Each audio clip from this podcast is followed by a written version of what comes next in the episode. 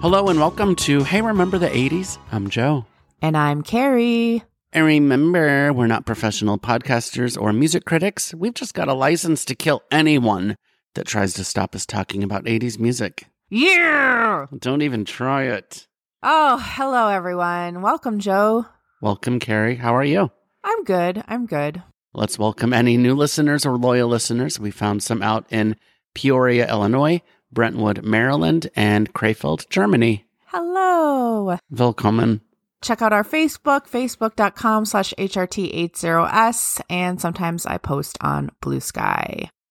Joe, we have some tidbits. Yeah, I think too many tidbits. I have one I was going to throw in, and I was like, hold up. Never enough tidbits. We All can right. get into it. Remember that you said that. This first one is near and dear to my heart, which is that Crowded House released a new single this week. It's called Oh Hi. can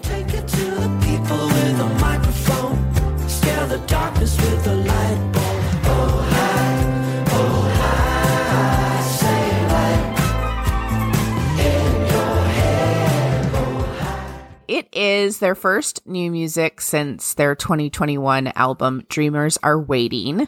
No word if this is a single in advance of an album. Haven't heard anything like that. Maybe it's just a one off. Neil Finn shared a demo of this particular track a couple years ago. It's inspired by his work with a nonprofit called So They Can, which builds schools in Kenya and Tanzania. And he says, I'm hoping the song comes across without needing to know the backstory, but it's very much inspired by these incredible kids and their magnificence. So that's lovely. Why don't you give your thoughts on the song first, Joe? I know what you're going to say. You love it because it's Crowded House, but I really like it. I listened to it quite a few times. I think it's fun. I think it sounds fresh. It sounds like them, though. I like the little sound effect that occurs throughout. I Uh-huh. think it's very cute. Reminds me of a Nintendo game or like that line in um, Mad World by Tears for Fears.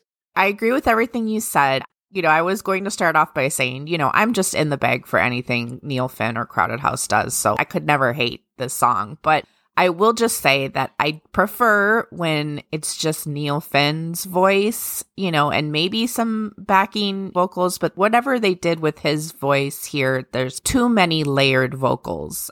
I appreciate it when it's more clean and pure.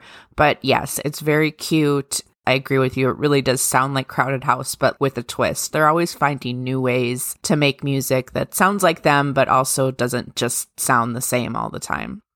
I had seen this article on the Crowded House Facebook page earlier in the year, and then I thought to myself, oh no, I missed it. But I looked it up again. All through February, there is a show on BBC Radio in the UK. So if you're in the UK, maybe you've been listening to this, and I have to try and track down some of the ones that have aired already. But bunch of people in what's called the piano room. Here it says each artist will perform a new song, a classic, and a cover version. So what caught my eye, obviously, Crowded House is coming up on February 15th. It says they're going to perform a Petula Clark cover version. Hmm. But listen to some of the other people that have already appeared. Bruce Hornsby performing a Don Henley cover. Tony Hadley with a cover version song by Lana Del Rey. Oh, I got to hear that. Yeah, Johnny Marr of the Smiths performing an Iggy Pop cover version. Just this past Friday, it was Rick Astley performing an Olivia Rodrigo cover version. Oh my God. The last one on February 23rd will be Pet Shop Boys performing a David Bowie cover version. I had completely forgotten about this, but now we will cover some of those in an upcoming episode. I'll try to track down footage of these So we can't listen to it on the radio live when it airs, but it'll be streaming somewhere, you believe? yeah, like I just clicked on a link. We could listen to these live. I have to figure out the conversion on um, Thursday, February 15th, figure out when I need to tune in to hear Crowded House. It'll probably be really early in the morning. yeah, and then after the fact, I think it will be on the web. I see that Rick Astley sang driver's license. Oh my God. If I'm that further dying. piques your interest, hearing a 57 year old man singing the lines, I got my driver's license last week, just like we always talked about. It's never too late. And in our never ending quest to keep you informed of all documentaries and stage musicals related to 80s music, we have news Purple Rain, a stage musical adaptation of the classic Prince album and film, will be premiering in Minneapolis in spring of 2025. Then it is on its way to Broadway after that. I hadn't heard of this. Had you? No, not a thing. I wonder if they're going to be able to like bulk up the plot line of the movie because I feel like no, I'm just saying because when we watched it, it's just like this is a vehicle for the musical performances to happen. And that's, I think, why people love it. Maybe not the storyline so much. I don't know. No, I would agree with that. I think there definitely needs to be some more fleshing out of what exactly is going on because there was a lot of times during the movie where I'm like, what are we supposed to be understanding about this and what's going on? Do you think they'll still throw women into the dumpster? I sure hope not. I mean, this is an opportunity for them to, you To know, correct of to the- yeah. correct some of that. But of course, the music is just wonderful. So I'm very interested, yes, to see what happens with that. And of course, it is blessed by the Prince estate. Good. That's good. Yeah. We don't want to see any more fighting from that camp. Here's another tidbit, Kari. It's the Grammys roundup.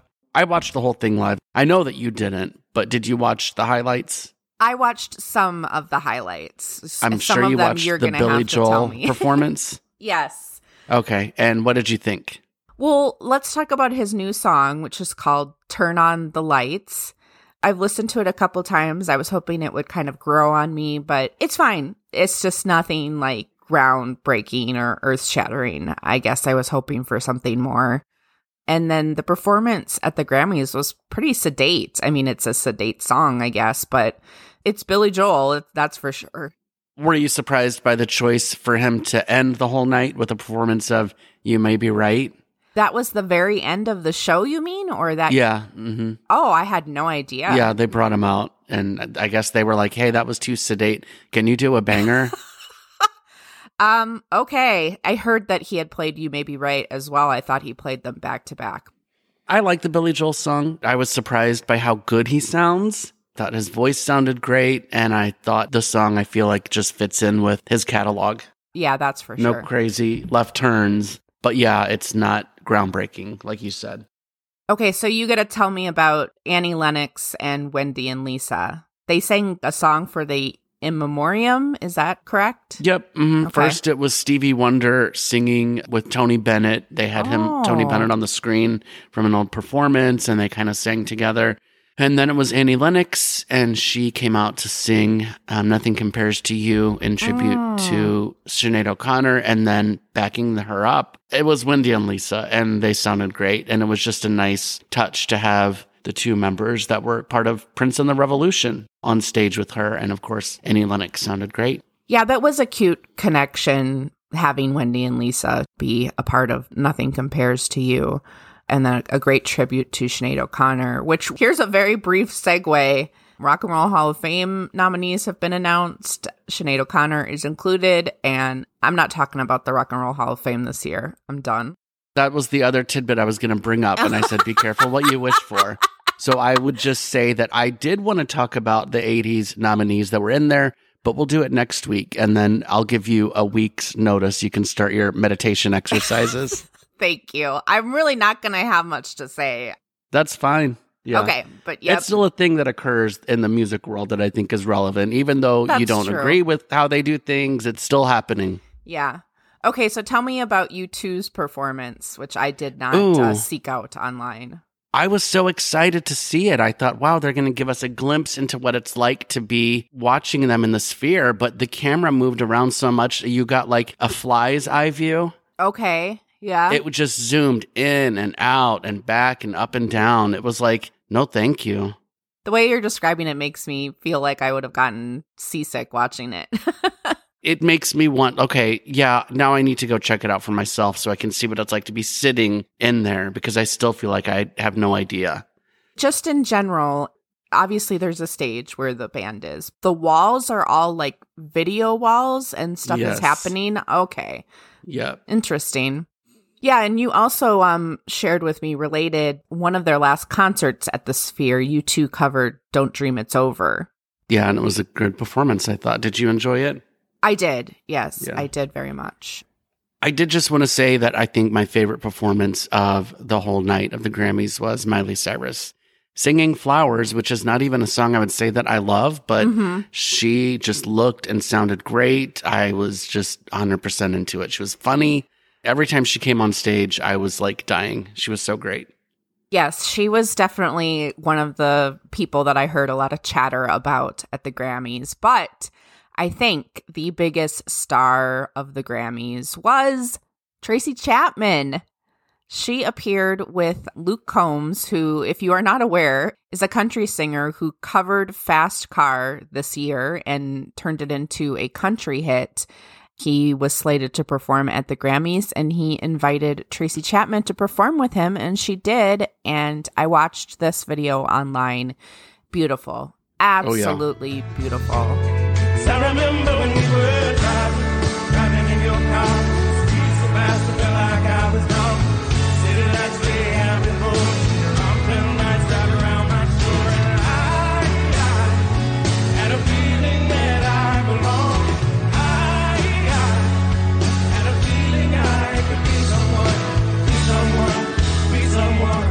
What can you even say about that song? I'm sure we've talked about it before. It is a perfect song. It is a classic song that is timeless and will never not be relevant and never not be something that resonates with so many different people and just loved it. Yeah, it was great to see her. I thought she looked good. There was that moment where the crowd is cheering so loud Mhm. and she's smiling so big. I think that's one of the best images I've seen in years. It was just so great to see her have that moment. It was really lovely. I thought that was one of the best parts is that she kept looking over at Luke Combs and smiling. And I saw some quotes from her after the fact praising him and saying, you know, how grateful she was to him for bringing the song back and for including her. You know, there was lots of what I initially thought to myself were kind of hyperbolic pieces about, oh, look at this. You know, it's a white man country singer and a black woman singing together and just shows we can all get along. And I was kind of like, okay, I think that's taking a little too far. But at the same time, that is true. It is powerful mm-hmm. to see that kind of stuff. And, you know, in a song that's about poverty and people struggling, and, you know, it applies to everyone. Anybody can find themselves in the situation described in that song. So after the fact, told myself to stop being so cynical and embrace it. It was a good energy for them to bring to the show, which then, you know, went out to the Twitter world and social media. And it was a good feeling to take away, in addition to being a great performance by both of them.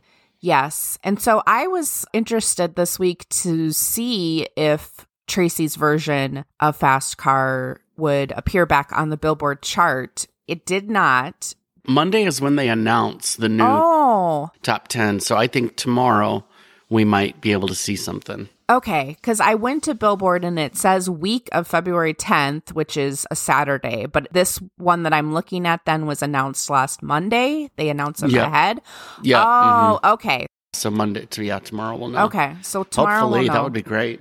Yeah, apparently she has to get into the top 50 to return to the chart because that's the rule for catalog songs. Mm, I'm looking at a Billboard article that talks about how, you know, she's streams and sales have exploded. And then in the same article, they're talking about how a similar explosion for We Are the World. I did actually see that in the iTunes when I was Mm-hmm. monitoring to see where Megan and Nikki were at. I saw that it was in the top 25. So I thought, oh, that's that's good. Yeah, and this Billboard article says about We Are the World. Maybe the renewed interest will spawn an all star charity single for a new generation. The song's 40th anniversary is coming up next year. I don't think so. No, thank you. Yeah, I'm good. yeah, I am good. All right. Well, yep, those are all the big tidbits. Kari, we're going to move on to our main topic then. And like you said last week, we are doing more R&B superstars. We've done a number of episodes about R&B superstars in the past. Kari just takes out her Joel Whitburn book of R&B hits and sees who has a long or interesting entry. First up today is a woman we've certainly talked about many times before, but we are going to devote some real energy to Chaka Khan. She was born in Chicago in 1953 and has described her parents as essentially beatniks. She formed her first group at the age of 12 with her sister Taka. They called themselves the Crystallettes. In the early 70s, when she was just about 20, she joined a group called Rufus. They caught the attention of Ike Turner, who brought them to LA to record at his studio. He wanted Chaka to become an Ikette, but she said she was happy with Rufus. She was still with the group when she released her first solo album in 1978 and said she was ready to leave at that time, but agreed to complete two more records owed to the record company under Rufus's contract. Things were not well within the band, though, and for her final studio album with the group in 1981, Chaka recorded her vocals alone to a click track. Here's the lead single from that album, Sharing the Love.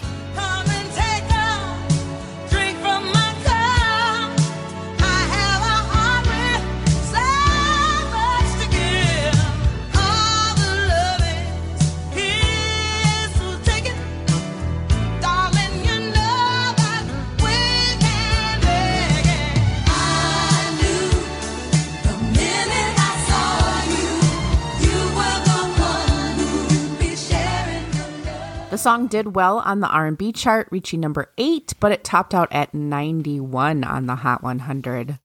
Joe, did you know that about Chaka Khan and Ike Turner? I didn't. I didn't either. I did not know that. That was very interesting. I mean, he was still out there with Ikettes even after Tina left, is what it sounds like, right? I don't know when Tina left him. I, I don't remember. I think, Mid to late 70s, I believe. yeah, okay. I assumed that this happened when Ike and Tina were still together, but who knows? But this sharing the love song, you know, I will say that it sounds pretty obvious there's a separation here. like, Chaka sounds great, of course, but I didn't get any feeling from the song. No, no, and that's odd for me, you know, Mhm. to hear Chaka Khan and be like left flat. Exactly. I just learned what a click track was this week. I'm so glad. Very interesting. Yes. Well, her solo career continued to thrive. In 1984, she won a Grammy for Best R&B Female Vocal Performance for her self-titled solo album and a Grammy for Best R&B Group Performance for Ain't Nobody. That was a track off of a live album with Rufus that was her final work with the group. And then the next year, her album I Feel For You went platinum and won her another Grammy. We all know the iconic title track, but let's hear a clip of the second single, This Is My Night.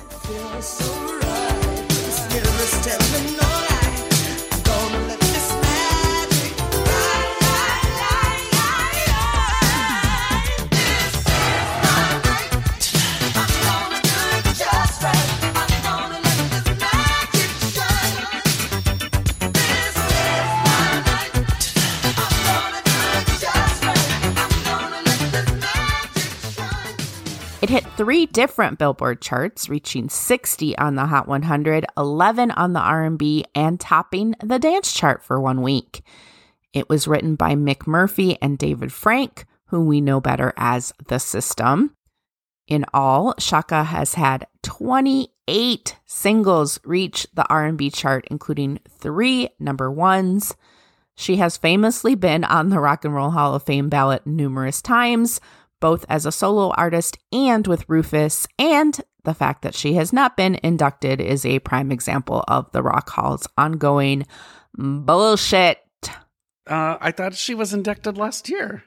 Oh, that's right, but as a not on the ballot Musical excellence category. Yes, yes. You're right though. Thank you. I had forgotten she was inducted, period.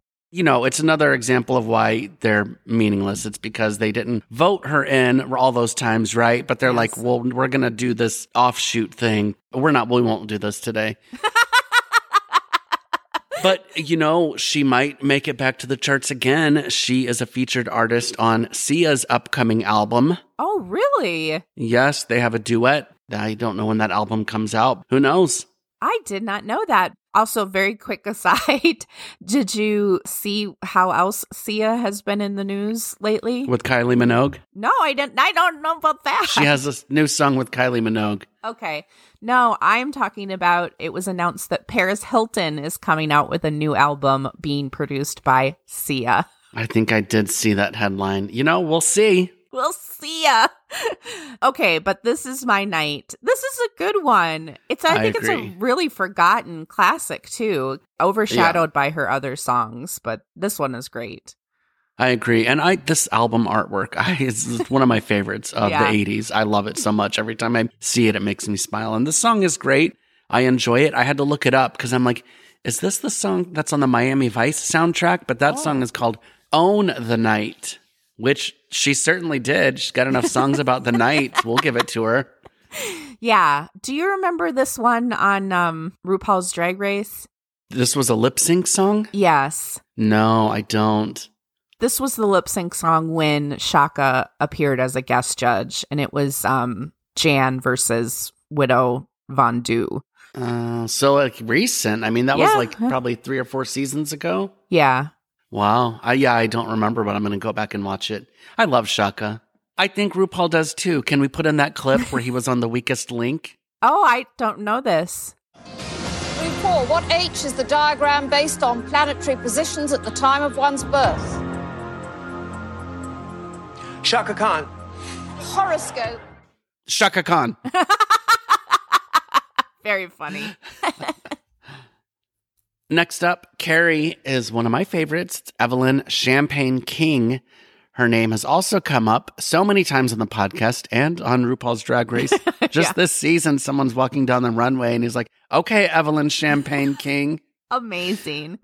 Well, we told you way back in episode 31 about how she was discovered while helping her mother out at work one night. Evelyn was just 14 years old. Her mother happened to work as a cleaner at Philadelphia International Records. A producer heard Evelyn singing while her mother worked, and the rest is history. The thought when she first started her career was that Evelyn King sounded too grown up, so her parents came up with the idea to add champagne.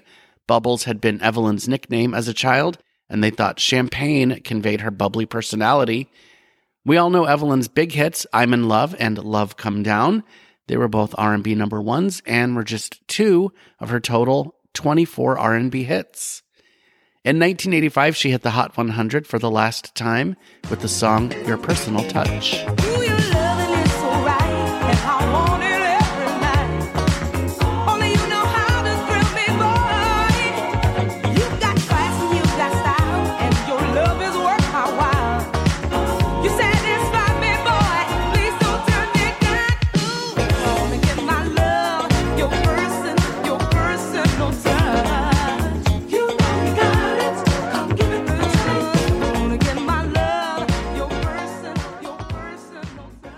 Though it only reached number 86 on the pop chart, it made it to number 9 R&B and 5 dance.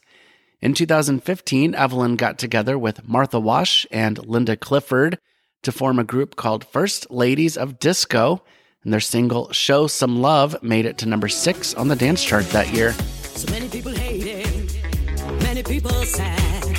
Always seems to be a reason for someone to be mad. They never show you good news, it's all bad on TV. They always trying to tell you nothing good comes free.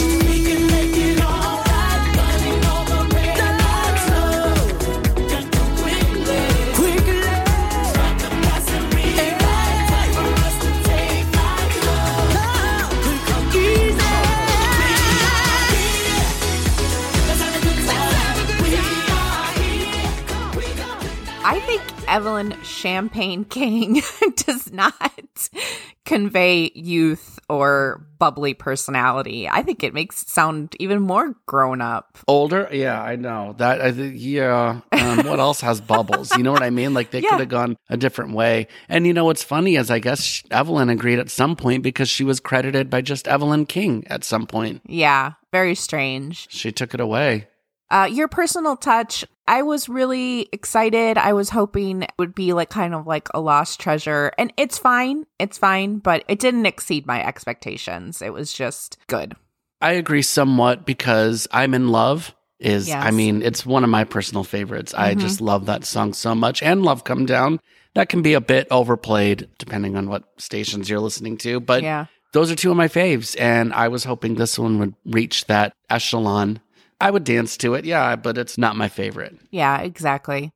Um, and this First Ladies of Disco song, first of all, I want to tell you that, okay, so I wrote this.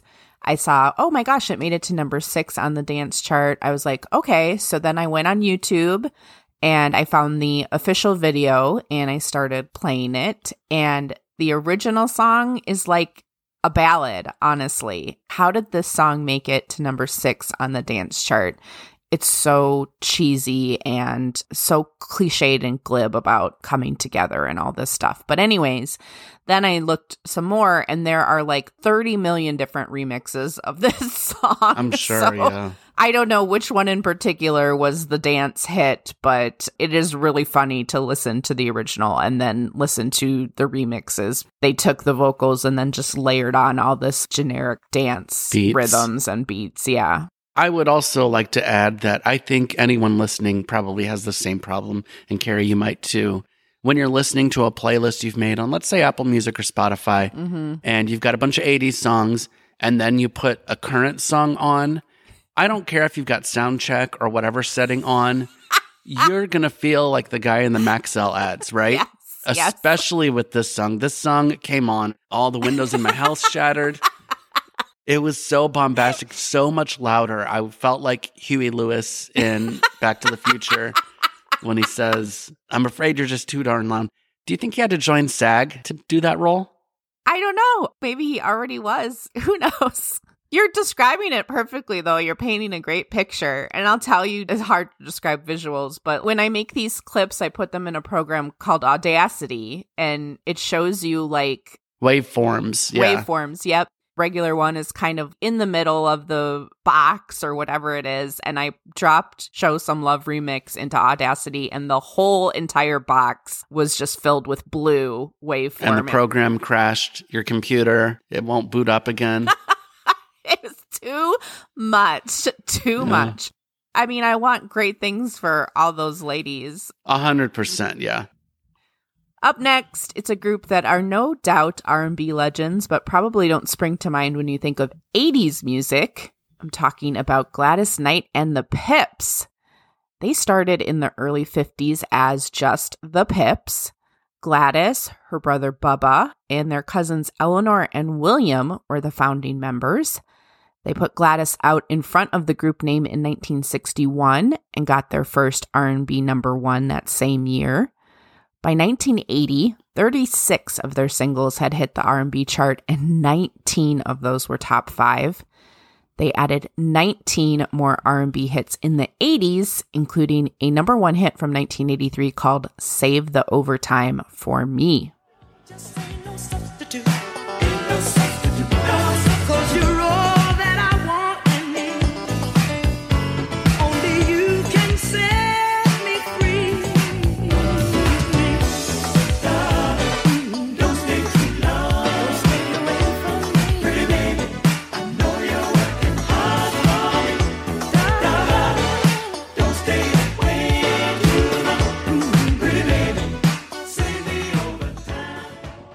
Song also made it to number 66 on the Hot 100.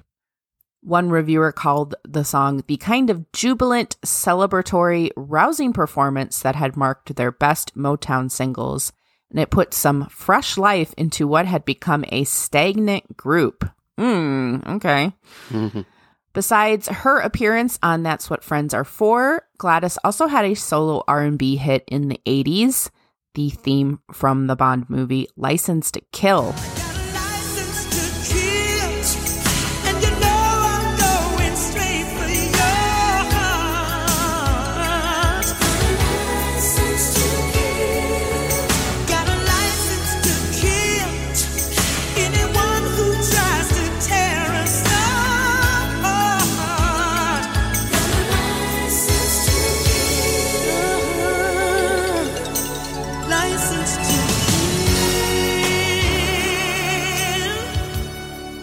Produced by our buddy Narada Michael Walden. The track only made it to 68 R&B, but it went all the way to number 6 in the UK. Gladys Knight and the Pips, I remember kind of hearing about them in the 80s and thinking they were very, very old back then. They probably weren't. I mean, they're probably like in their 30s and 40s. hmm Save the overtime for me. It's good. I enjoyed it.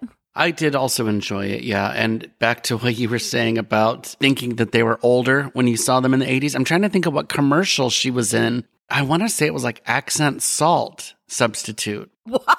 Do you remember? But I'm, I'm. Googling now and all I see is a commercial. It's called McDonald's. Gladys Knight loves the McDLT. Oh my gosh. You don't remember her from commercials? You saying that kind of tickles something in my brain, but I don't know. I don't have a memory of it. Yeah, yeah, I'm not finding anything. It must be something I made up. Uh, but yeah, you know what? I think maybe I mentioned this when I watched that documentary, Summer of Soul. Gladys Knight and the Pips were there performing, and they have footage of a young Gladys Knight. She was just the cutest thing on stage, and they sounded so great. And I was like, so this is what it was all about. Because I only know Yeah. the later in their career songs, right? Yes. Uh, they were just so great on stage. All of this R&B stuff is the eternal caveat that I don't know much about it and didn't have a lot of experience with it. And I'm sure people familiar with R&B music would consider them like one of the legendary groups. It was interesting to kind of be introduced to them in the 80s and not know their background. I would love to go back and listen to some of their Motown stuff from the 60s. One hundred percent. License to Kill was crazy. I liked it. Yeah. The lyrics are "Got a license to kill anyone who tries to tear us apart," and I was like, I didn't know we could do that. this got me started on this whole journey where I was thinking about that and I'm like, why are the theme songs from Bond movies always love songs? I mean, I know there's a different woman love interest in every one of these movies, but why does there have to be a love song and it always has to tie into something about him being a spy or killing or whatever? I'm like, this is dumb, but Uh, I would call this song bombastic and over the top, Mhm. but I would also say I love it. in a good way. Yeah, Yes. I very much enjoyed it. yeah, it was good. I never heard it when it was out. You No, know, when that movie all. was out. Never until yeah, recently. Our next superstar didn't have a ton of R&B hits, but one was such a classic that we had to include her on this list. Jean Knight had a couple different runs at a singing career starting in the mid 60s when she recorded some singles that got local attention in the New Orleans area but didn't break nationally. After a break, she got back into singing and this time her first single became a huge hit. Mr. Big Stuff topped the R&B chart and made it to number 2 pop in 1971. Her career once again petered out and then in 1985 hit the charts one last time. The song she did it with had a number of versions. My Toot Toot was written and originally performed by Zydeco artist Rockin' Sidney Simeon. The song became a huge hit in New Orleans and made it to number 19 on the Billboard Country chart. But don't mess with my tutu. When she was born in a bird suit, the doctor slapped her behind. It's Zydeco for sure. Oh, yes, 100%. Jean Knight soon recorded her own version and made it to number 50 on the Hot 100 and 59 R&B.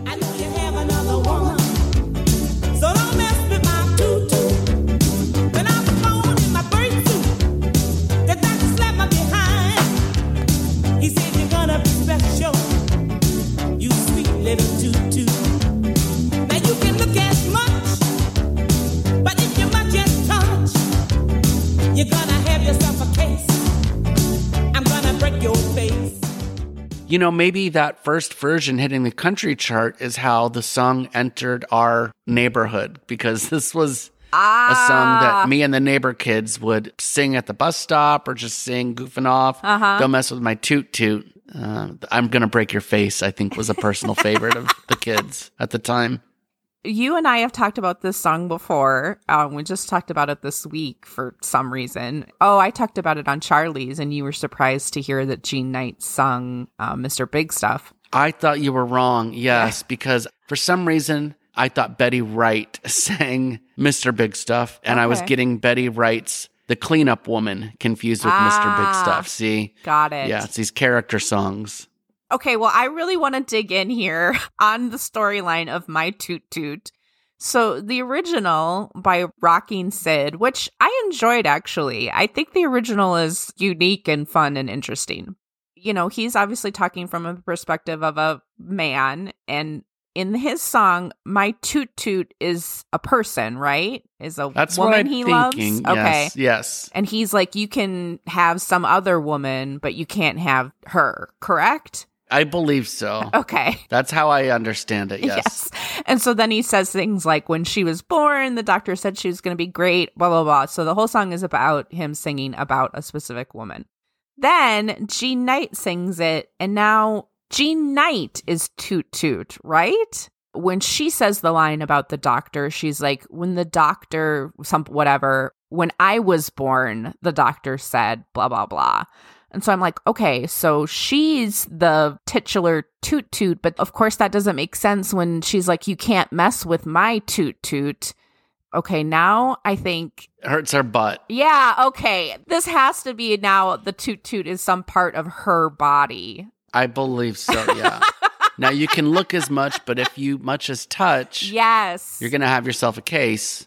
I'm gonna break your face. Yes. Okay. Yeah. I got it. And I got to tell you, Joe, I didn't go to butt. I didn't go to butt. You didn't? I went to another part that I thought she was saying was her toot toot. Oh my gosh, Kari. I don't know. What was I supposed to think? Anyways, it's funny because I do enjoy Jean Knight's version, of course. It's silly and it's good in its own way, but I enjoyed hearing the original, and I think I would rather hear the original than the Jean Mm-mm. Knight version. No? For my money, it's Jean Knight's version or no version. Thank goodness no one ever tried to sing it ever again because that is Jean Knight's song and Jean Knight's only. Okay, well, I'm sorry to inform you, Yeah. Joe, but Mm. get this. At the same time that Jean and Sidney were on the charts with My Toot Toot, another artist wanted to mess around with the song as well. What? Denise LaSalle hit the R&B chart for the first time in 1971 with the number 1 hit Trapped by a Thing Called Love. She would have 14 more R&B hits before 1985 when her version of My Toot Toot made it to number 79.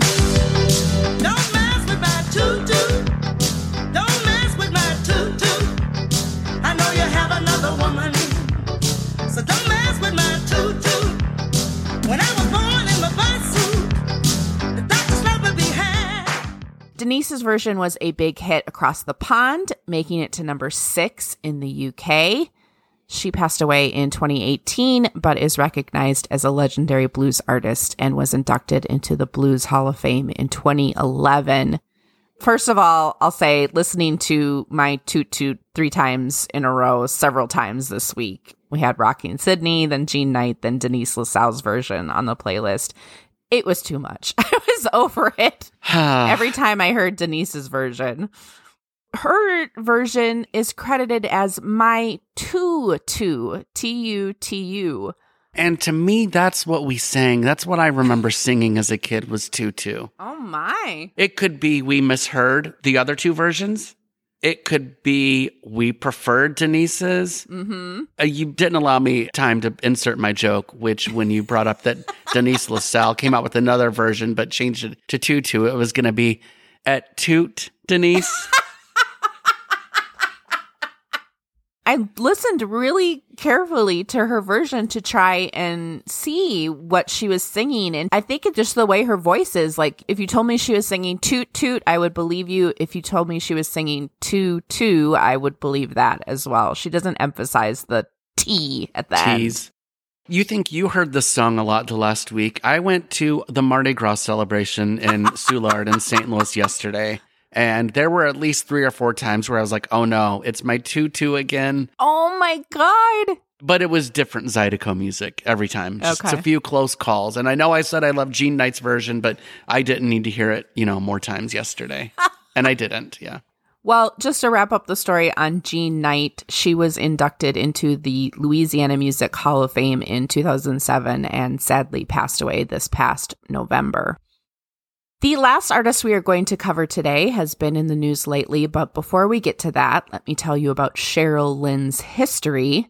She was born Linda Cheryl Smith in LA in 1957, and she got her big break at the age of 19 as part of the touring company for The Wiz. By the end of her run, she was performing the role of the Wicked Witch of the West.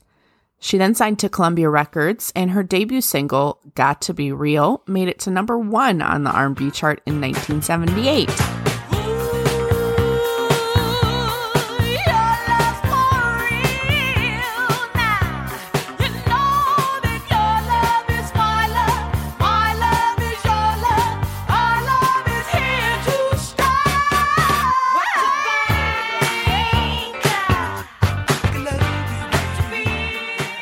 And that song was co written by David Foster and David Paich of Toto. Did you know that?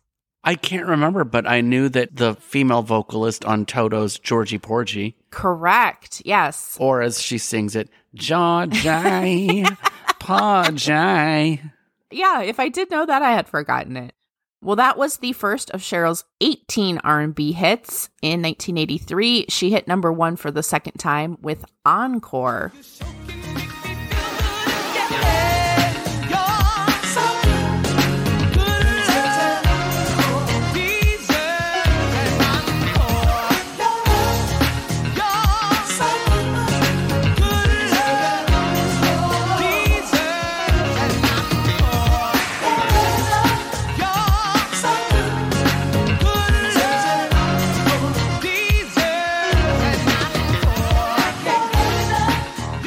That was from her fifth studio album, and it was the only song she did not produce on that album, but she got great substitutes. Jimmy Jam and Terry Lewis were the writers and producers. In addition to hitting number 1 R&B, the song also made it to 6 on the dance chart but topped out at 69 on the Hot 100. Cheryl last recorded music in 2004, but Encore has suddenly returned to the consciousness lately because of what else? TikTok. Joe, before we get into that, what do you think about Encore? Encore, perfect song, no notes. Exactly. Got to be real, perfect song, no notes. You know what I mean? On the strength of these two singles, she wins. Totally, totally perfect song. I'm very happy that Encore has become as popular as that one lately. hmm Well, fans of the NFL team, the Baltimore Ravens, started using the song in a viral challenge last November, and the song continued to remain popular as the Ravens made a playoff run in January. Cheryl herself celebrated the resurgence on Twitter or X at her handle, I am Cheryl Lynn, which had a blue check and was quote unquote verified, by the way. She tweeted about owning her own masters, appreciating the love for Encore, and cheering on the Ravens, or did she? The answer to that is apparently a resounding no. In case you weren't aware, Nicki Minaj and Megan Thee Stallion recently got into some beef that spilled onto Twitter. The less said about the better, but when Cheryl Lynn weighed in on the feud to side with Megan, suddenly years of catfishing were exposed. People dug up a 2015 Billboard article where Cheryl's reps denied back then that the account was hers in response to a fake beef that the account started with Anita Baker. You don't want beef with Anita Baker, is what I would tell this person posing as Cheryl I Lynn. know. Okay, we have to stop here and break it down a little. We actually talked about this tweet from I am Cheryl Lynn talking about her owning her masters, Masters, and Encore yes. coming back. We talked about that a couple weeks ago or a month ago. We talked about it on the podcast. Yep. I've talked about this account on Charlie's 80s Attic. Mm-hmm. I passed off what I was seeing on the account as something real and to be believed, to be true, right? Yes. So I got burnt. Yes, we all got burnt. Okay, then the second thing I want to note is that you did not tell me when you told me about this happening this week, about the account getting exposed, that it was a result of the Nicki Minaj and Megan Thee Stallion beef. Kari, uh, there's things that I just know I don't need to bring up to you in our private conversations, and that's the Rock and Roll Hall of Fame and Twitter beefs between Nicki Minaj and anyone else. I agree. You- Thank you. You're right. This is a service I provide to you to shield you from the horrors of real life. Exactly. Exactly. But then it gets even more crazy. I can't believe this was known back in 2015 that this account yeah, was fake. th- then then then that's on us. You know, if that info was out there, why was no one responding to every tweet of Cheryl Lynn's with this article? You know what I mean? yes.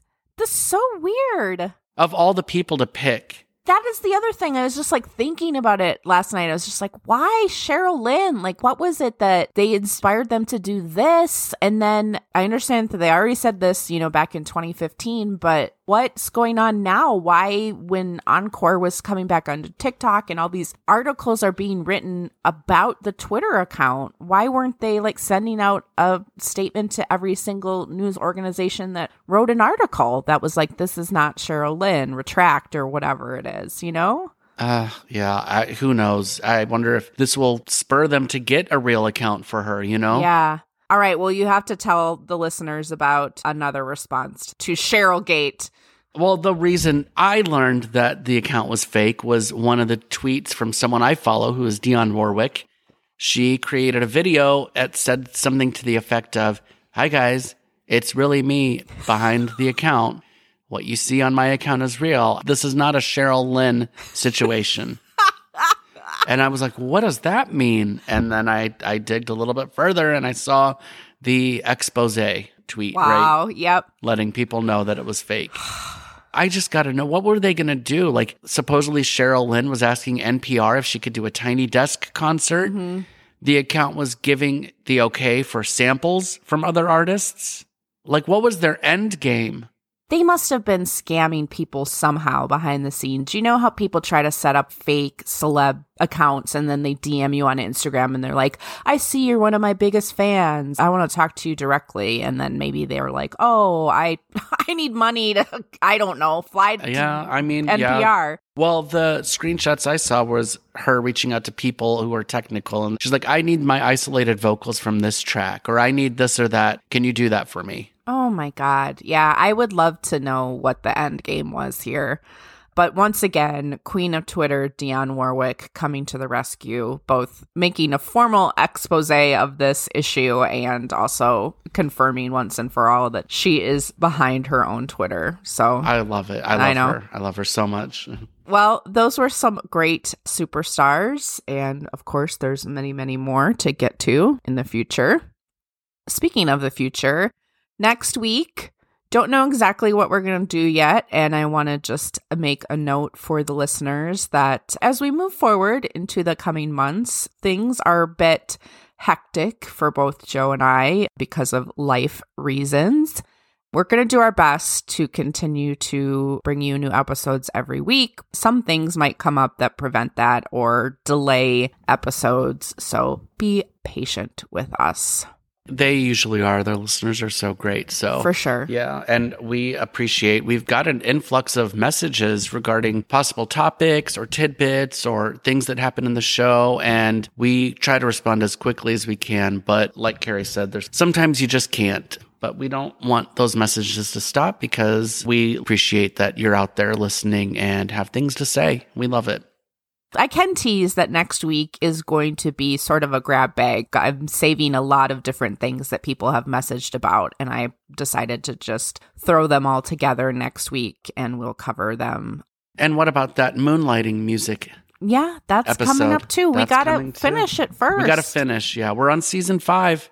Did you see that moonlighting book that I bought for 5.99? No. It's an episode guide Oh, my. written by the two ladies who do the podcast. And Oh. I looked at the first entry. They tell you what the title of the episode is a play on. Oh. They count Maddie's outfit changes. They list Agnes's rhymes in the episode. Oh my They count how many times the door is slammed. It's so good. When did they start that podcast? I would say a couple years ago. I think they did it on the DVD release because Ah, mhm. they also list the original music for each episode. Okay. All right. Well, I got to get Yeah, it's this. you need this book. It's really going to help you. Perfect. Well, Joe, anything else you want to tell the listeners before we get on out of here? I feel like we've talked about everything today. we did. We covered a lot. so, yep, let me just take us out by saying, hey, Be kind to the world, be kind to each other, be kind to yourself. And oh my gosh, you guys, please enjoy every sandwich. Thanks for listening. Bye.